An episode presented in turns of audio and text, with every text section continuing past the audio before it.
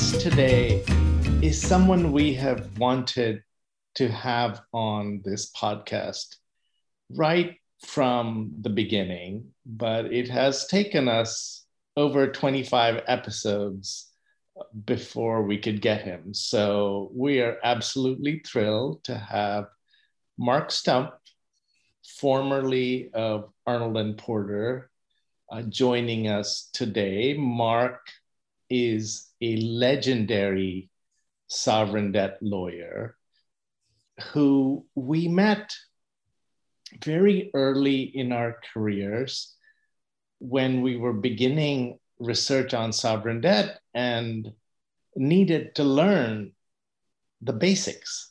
And our good friend Lee Buchheit, the guru of sovereign debt, said there were a handful of people who would be kind and generous enough to help us learn the basics. And Mark was that for us many years ago, and in fact has continued to be a generous friend to us and our students for now over a decade. So we are so thrilled to have him here today. So welcome, Mark. Thank you. And thank you for that very generous introduction. Not at all. It's not generous enough. But let me get directly into the substance. Mark, you have a wonderful new paper in the works that takes on a recent position paper from the IMF on sovereign contingent debt instruments. And you in particular are critical of their approach to value recovery instruments. So I'm wondering if you might start us off by telling us what these value recovery instrument creatures are and why you're interested in them, and then maybe we can get to why the IMF paper sort of irritated you. Sure. Well, the concept of value recovery is quite an old concept, and it certainly has an important place in sovereign finance.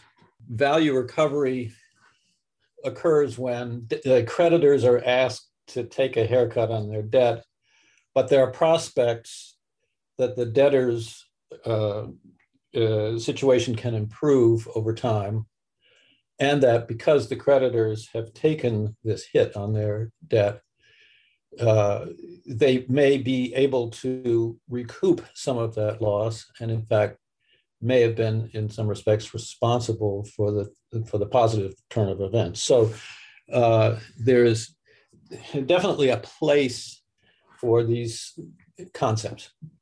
What happened was that the concept of value recovery got wrapped up in the Brady Plan in the late 80s, 1990s, and that's where things started to go sideways. And the reason for that is the essence of the Brady Plan was to take commercial bank debt and convert it into tradable bonds. If you add a value recovery concept to a tradable bond, the value recovery concept then also became tradable. And there was the idea that you ought to be able to separate the value recovery instrument from the bond. So the value recovery instrument started to trade separately from the bond. The problem is nobody knew how to value it. It traded all over the map, but generally speaking, at the outset, traded quite poorly because they were set in an out of the money fashion, given the fact that the country was in a negative position. And then, because they are very long-dated instruments, people kind of forgot that they had them. They didn't sit well with the institutions. And then after years and years, they suddenly went positive and started paying, but those institutions no longer held them because they either sold them inadvertently with the bonds still attached, or they sold them to out into the market at a low price. Meanwhile, there are traders, and in particular, traders who are in country, who are hyper aware of these instruments and can accumulate them at a low price and reap the benefits of them when they go positive. In the worst case, those individuals may be within the government and can influence the trajectory of these instruments. For example, dictating that the government should not repurchase them at a low price, or in the very worst case, manipulating the criteria by which payments are to be made. So Mark, can I interject for just a second there just to follow up on that point?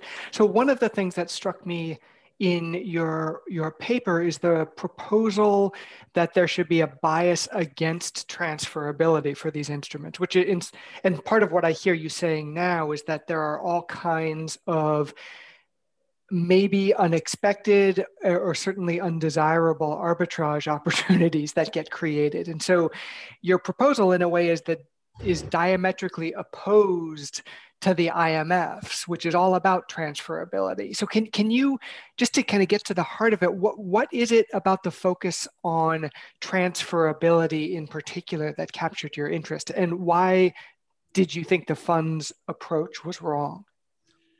The fund's basic thesis is that these instruments don't trade well because they're too complicated, too idiosyncratic, and they're not standardized. And my response to that is, you can simplify things all you want, but the sovereign issuer is never simple. There are always complexities. I cite in the paper the Venezuela Oil Index payment obligation, which to my mind is about as simple an instrument as you could get. You know, if oil goes above a certain price, you pay up to a cap. But that instrument hardly took account of the fact that, you know, Venezuela went through tremendous political upheavals. The oil company was converted to a social service organization, and there was sanctions issued and the like. It was the subject of enormous variations and complexities, which hardly can be captured by a simple, straightforward instrument. So, and in any event, the creditor who originally received the instrument isn't getting the benefit of the upside of this instrument unless they hold it for a very long time, which they didn't do. They said they were tempted to just sell it out and get rid of it. So my proposal to deal with that situation is to have a bias against transferability and toward a more complex instrument that can address these various potential outcomes to maximize the actual value of the instrument. And do you think so? That's the follow-on point, which is that once you take the transferability away, then your argument, again, contrary to the fund's position, is rather than have a simple standardized instrument, then you can embrace complexity. And I wanted to. I'm going to just present this more skeptically than I am. I'm actually not that skeptical, but the skeptic's view might be that even if we're thinking about what is essentially a bilateral instrument, how confident are you that complexity is going to be a source of efficiency and sort of optimal incentives rather than a pitfall for the unwary? I mean, it seems to me that we would not expect drafters to be any more precise in this context than in the context where they're trying to draft a tradable instrument. So why are you confident that complexity will be value additive here? Well, it's never going to be perfect, but I cite in the paper a couple of examples. Taking again an oil warrant, suppose the sovereign sells a piece of its oil company, you know, Saudi Aramco, for example. Suppose it pre-sells a bunch of its oil in order to raise financing. A standard instrument is not going to pick up those one-off events. And so if you have a bespoke document, you can capture more value by foreseeing and fast forwarding, if you will, the receipt to the holder of those events. So that's one example. Another example, if you take for the Ukraine GDP warrant, which is a freestanding tradable instrument, can you be more nuanced about what is GDP in Ukraine, given the territorial losses, Crimea, and the various autonomous regions? How do you give an adequately nuanced definition of GDP going forward, given a territory that is uncertain in its scope? So those are examples of how a very simplified document may not capture the upside for the creditor, or the downside, frankly, for the debtor. Mark, may I interrupt you, please, here, because I'm wondering whether some of the disagreement stems from the very different perspectives that you and the IMF staff might be taking on this. And of course, when I say IMF staff, I mean, there are thousands of people in that building with divergent views. So, but my sense is that from real world practice, which of course you know so well, these value recovery instruments largely have shown up only in the restructuring context. I was just reading something today about how in the Puerto Rican negotiations, they've included a value recovery instrument or some cousin of that, and that this is an important part of the negotiations. And whereas the IMF staff's perspective seems to be driven by the constant concern of the economists in particular about how do you create contingent sovereign debt instruments that will then save the world, because once we have contingent instruments, we'll never need to do complicated sovereign debt restructuring. So their agenda is solving what they see as a market failure. And maybe, I think I'm overstating, maybe your perspective is, look, as a realistic matter, these come into play only in restructurings where you're trying to help the negotiations go better. Is that, I'm wondering whether I've gotten the sort of the sides correct. Yeah, my concern is not with the value recovery concept. It's the having it, trying to force it into a separately tradable instrument. A value recovery concept in an instrument, such as let me give you an example, the Bosnia GDP performance bond. That's a value recovery instrument, but it's not the kind that I'm talking about in the paper, because the value recovery concept is embedded in the bond itself. And just to take a second on how that worked, because Bosnia was obviously devastated by the Balkan conflict coupled with the fact that it was part of a command economy system which no longer existed, it had every strike against it. So what do you do with the fact that it inherited its portion of the former Yugoslav debt? And the answer in that restructuring was to create two instruments. One, what we call a FLIRB, a front-loaded interest reduction bond, which has a set value recovery concept embedded in it, in that you got a higher interest rate over a period of, let's say, 5 years, and then it trades like a normal bond. And the other was a GDP performance bond. And that bond, which, by the way, has been very greatly misunderstood in the market and in the academic literature, is a bond that has had an off to on switch. If GDP per capita hit a trigger level in a 2-year period within a defined scope of years, the theory being, if Bosnia had recuperated to a certain extent in its economic development, it would then be able to support that bond. And so the switch would turn from off to on, and if it turned on, that value recovery mechanism disappeared and it became a conventional bond.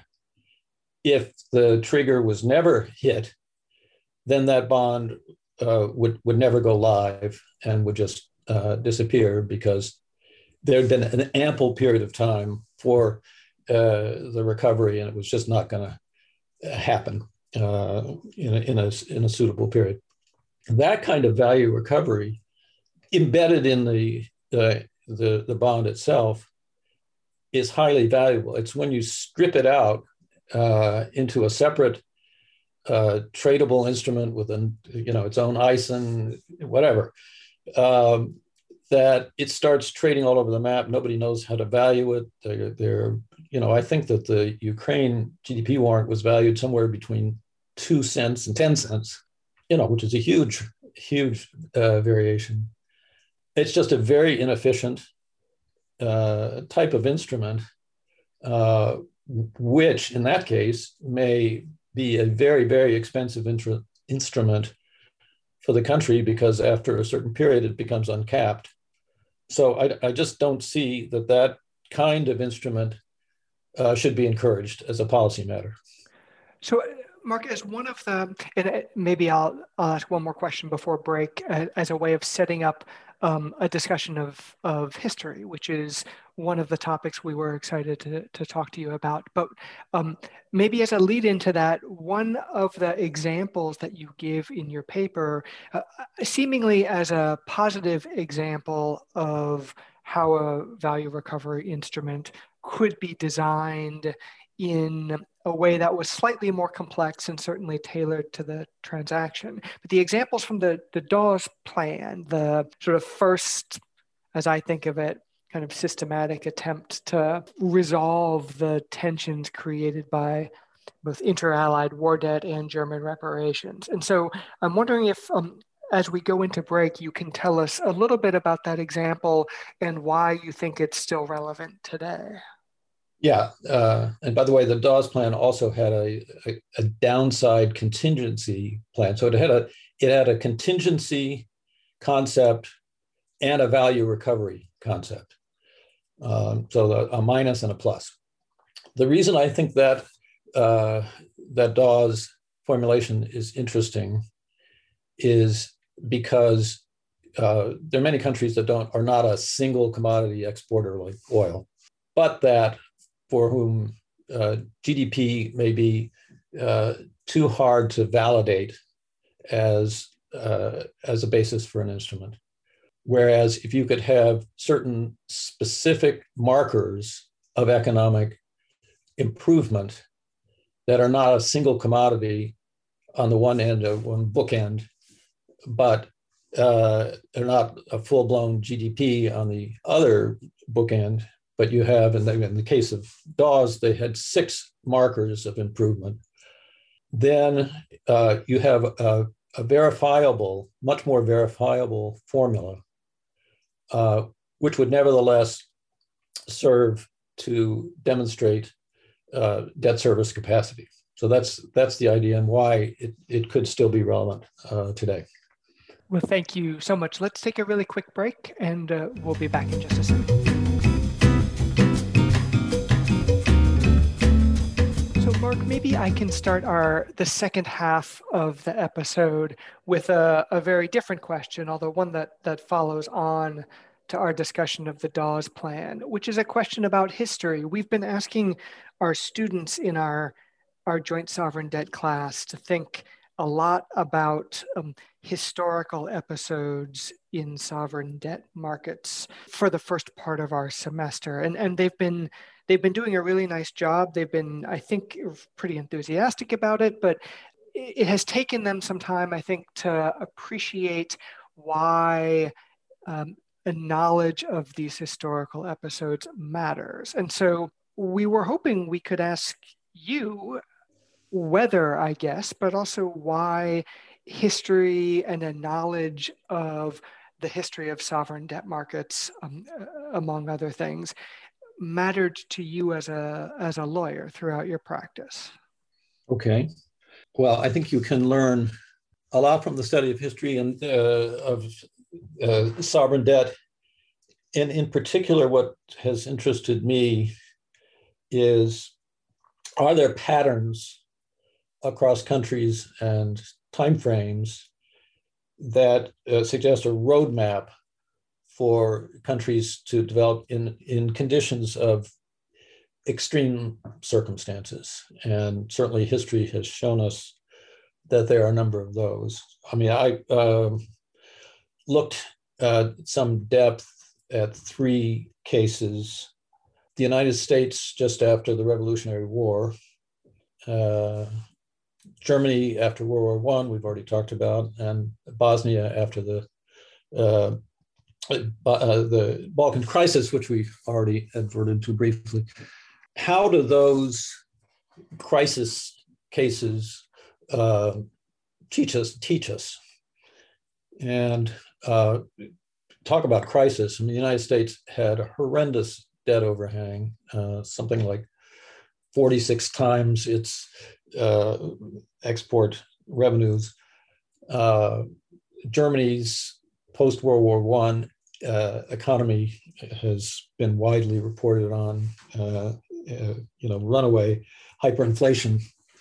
Bosnia, I already mentioned, devastated economy.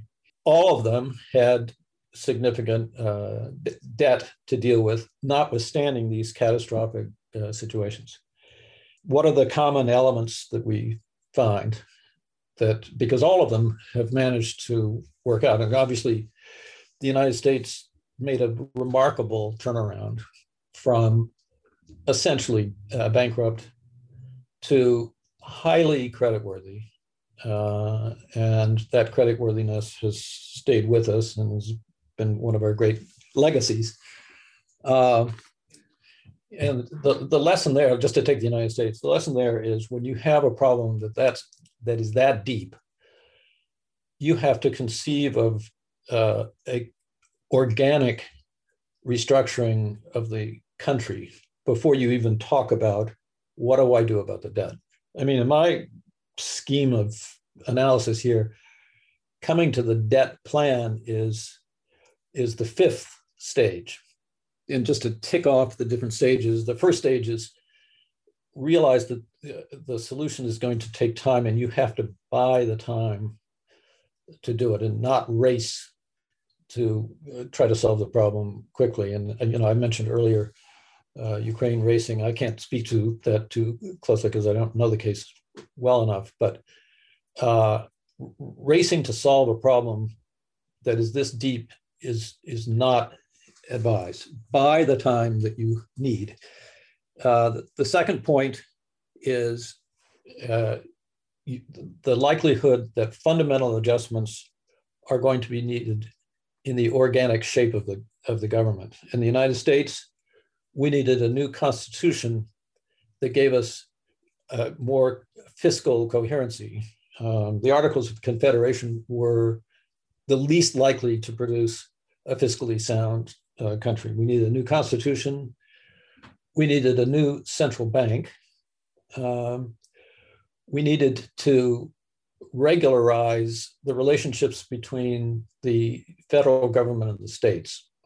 Mark, since we've gone down the historical path to the formation of the U.S., I want to take us to the question that we're spending a lot of time in our class this term, which is the historical context of the Haitian independence debt, which is close in time to some of the matters that you brought up with the U.S. and also involves a situation in which this particular debt imposed a massive debt overhang on a new country, and a debt overhang that arguably it never was able to get out of.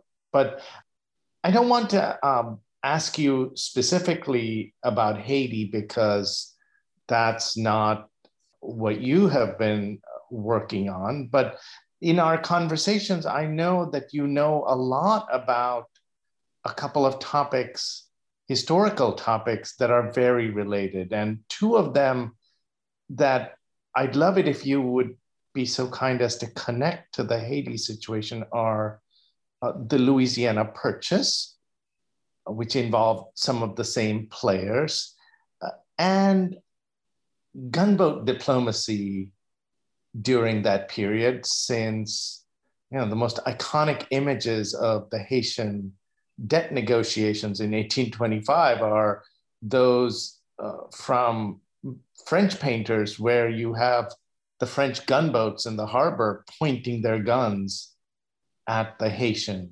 shore.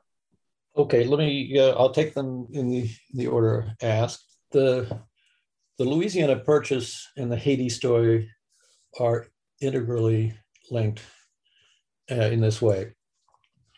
Napoleon had the concept of reinstating Haiti as a source of important cash flows for his military involvements in Europe.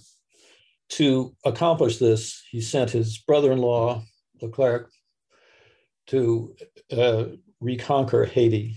That military operation turned into a disaster, and his brother-in-law was killed, or died, I guess, of disease. His ships, warships, were tied up in Haiti, and he had to hire another group of ships in order to go to New Orleans to start the period of administrative takeover of the Louisiana Territory from Spain, which then controlled it under treaty. There was a freak weather occurrence in the Netherlands, and the harbors froze for an extraordinary period of time. You couldn't get the ships out of it. He came to the view that, both on practical and, if you will, metaphysical grounds, I'm out of here. This is not going to, my strategy is not going to work. The strategy of owning the Louisiana Territory to provide low-cost nourishment to Haiti so that it could concentrate on high-value export products. That's not going to happen because I didn't take over Haiti. And my ships are frozen in the Netherlands. I can't administratively take over the Louisiana Territory, so I'm going to leave, I'm going to sell it. There may also have been, in the back of his mind, the concern that he might not always have something to sell, because the United States was menacing taking it over by force, because the New Orleans harbor had been blocked for reasons we too detailed to go into now. But so there was a possibility that the U.S., and certainly Hamilton and others, were of the view that it ought to be taken over militarily. And then the United States would be in a much better bargaining position. So sell it he did, and that was actually a very interesting transaction from the point of view of sovereign finance. Can we talk a little bit about that? Because I learned only recently, or at least I think I have learned, I still know relatively little about this time, but this was to finance the transaction, this was the first international bond issued by the United States. Is that right? I think that's right. And actually, we were talking earlier about establishment of creditworthiness. The successful payment of those bonds contributed a great deal to the image of the United States as a creditworthy country. What's interesting to me and about that bond issue is if today's disclosure requirements and today's sanctions rules applied, would that bond offering ever have taken place? The bond offering itself had a prospectus that was like a page or a page and a half long, and consisted solely of details about how you get paid on the bonds. Had our disclosure rules and sanctions rules applied, it would have said something like, well, wait a second, the underwriters, which were Barings and Hope and Company — Barings is situated in London, as we know — the proceeds of the bond offering were to pay Napoleon so that he could attack England. And in fact, the foreign minister of England called up Baring and said, well, just a second, I'm not sure you should be doing this. I think modern sanctions regimes would have stopped it cold right there. The disclosure would have had risk factors a mile long, including that France didn't really own yet the territory that they were selling, that Napoleon didn't bother to get the adequate approvals to sell it, that the United States, Jefferson thought it was very likely unconstitutional to buy it without a constitutional amendment, which he'd already drafted, put in his pocket when it became advantageous to do so, and on in that vein. So it's a very interesting exercise in thinking, do our disclosure rules really tell people what they need to know about an important transaction like this? Yeah, I mean, that's one of the things I've been struck with looking at old prospectuses, is just how limited the information was about everything from risk factors, and eventually risk factor types of language begins to appear. But, these early prospectuses, there was no disclosure of risk factors, and certainly no disclosure of the legal terms of the bonds to the extent there were any. That information seems to have started being viewed as valuable much, much later. So yeah, I have only seen images of the prospectus, but it looked really, really scanty. The other prospectus to put to side by side with the Louisiana Purchase bond prospectus would be the prospectus issued in connection with the bond issuance that financed the first indemnity payment for Haiti, which was bought by 2,000 to 3,000 bondholders in Paris. And that was a prospectus that actually had disclosure in it, but the disclosure was to the effect that Haiti was a prosperous, stable country with strong international reserves, and was in a parallel with the United States, another emerging democracy. And that prospectus failed to say two key things. One, the United States had already successfully servicing its Revolutionary War debt, its Louisiana Purchase debt, its War of 1812 debt. They also failed to clarify the use of the proceeds, which was to pay the plantation owners. And when the bondholders ultimately found that out, there was a huge hue and cry in Paris. It was a total mess. So that's... Mark, this is fascinating. And our students have been asking us a lot about that. So I'm so glad you brought this up. And, you know, one of the questions that they have asked and sometimes sort of been particularly interested in was the responsibility of the French government for engineering these debts, particularly the Haitian indemnity debt. And, you know, France has this, well, the other historical incident where France misleads investors that comes to mind immediately has to do with the czarist bonds, where the French government was complicit in sort of misleading French citizens to buy bonds of a government that had neither obtained proper approvals for some of the issuances, nor was in the kind of stable situation that investors would have wanted.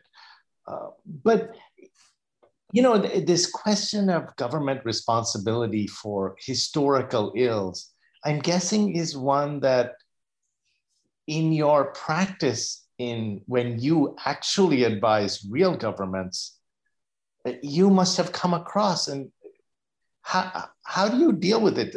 You worked in the Caribbean for countries that had imperial powers exploit them.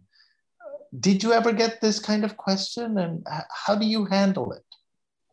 No, not specifically. And, you know, I think in the case of Haiti, I've been trying to figure out who was responsible for this, the bond offering, and who was responsible for this disclosure. You know, I think obviously the French government had a responsibility. I'm sure they were highly pressured by the, I'm going to call them colonists or plantation owners. Interestingly, at the same time that was going on, there was another ordinance to the same effect of indemnification that related to property taken in the French Revolution. So from the perspective of the French government, they have this initiative that the property taken in their own revolution needs to be indemnified against. But now we have this parallel revolution. We can't let that go. So they have to come up with a parallel solution. So they came up with this ordinance. And by the way, I've seen the math by which they come up with the price to be paid for the ordinance. And then the bankers step in. And the bankers say, okay, we're going to issue a bond. So what role the French government itself had, and what role the bankers had is very hard to sort out. Clearly, the government was attempting to do something for the planters, just as they were attempting to do something for the people who lost property in 1789.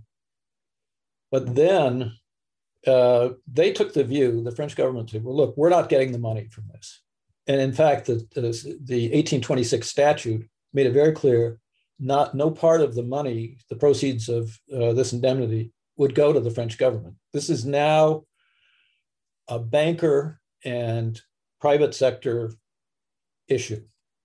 So it's not clear that the French government had a hand in this subterfuge. It sort of took on a life of its own. And the various underwriters vying to do the job with a huge fee. And then they sold the bonds and recouped the amount of the fee. So it's hard to say that, you know, if I were representing the French government, would we have been called upon to draft such a prospectus? Obviously, we would not have been party to something that was misleading in that respect, and I can't recall a case where we were. But somebody set about to write a fiction, and that backfired massively. Well, Mark, thank you so much for taking the time to join us today. I know Mitu and I were sort of excited to finally get to have you on. There's probably 2 or 3 more podcasts that we could do to talk about all kinds of subjects, but we were really, really happy to get time on your schedule. And thank you so much for being willing to come join us. Thank you very much.